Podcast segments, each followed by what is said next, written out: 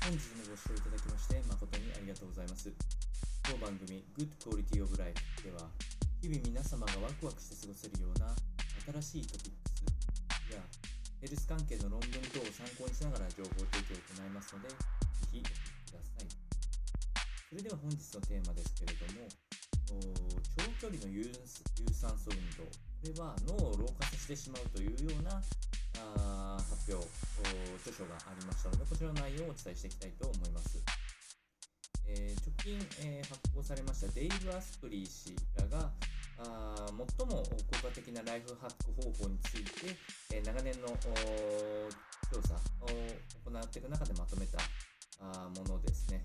えー、こちらがシリコンバレー式、えー、超ライフハックという本の内容を参考にお伝えをしていきたいと思います。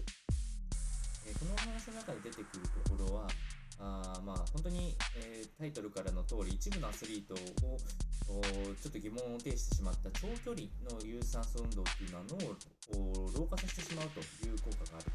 ということについて、えー、説明しておりまして、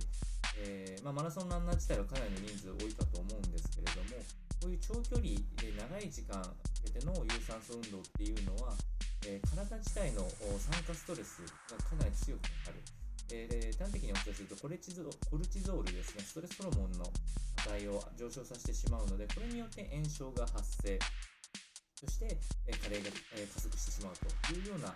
え効果が生まれますので、脳だけではなくて内臓系、心臓、消化器官等々も、えー、加齢による老化が進んでしまうというところです。えこれを防ぐためには、実は筋トレ、えー、ワークアウトですね、こちらを行うことによって、タンパク質同化ホルモンを発生させることができるということがあるので、これでなるべく、え酸化させる効果を減らしていく、いわゆる相殺をさせていくような、え効果がありますので、できれば有酸素運動に加えて筋トレを行うことで、え体へのダメージを防ぐ、え抗酸化作用を促すというのが、えー、今、まあ、現実的に例えば有酸素運動を多くされる方にできる手段となっていきますので、えー、まあ、これはあ一つ参考になるのかなと思いましたので、この内容をお伝えいたしました。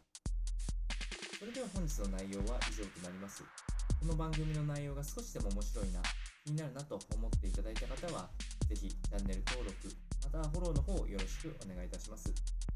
それではまた次回の放送でお会いしましょう。本日もご視聴いただきまして誠にありがとうございました。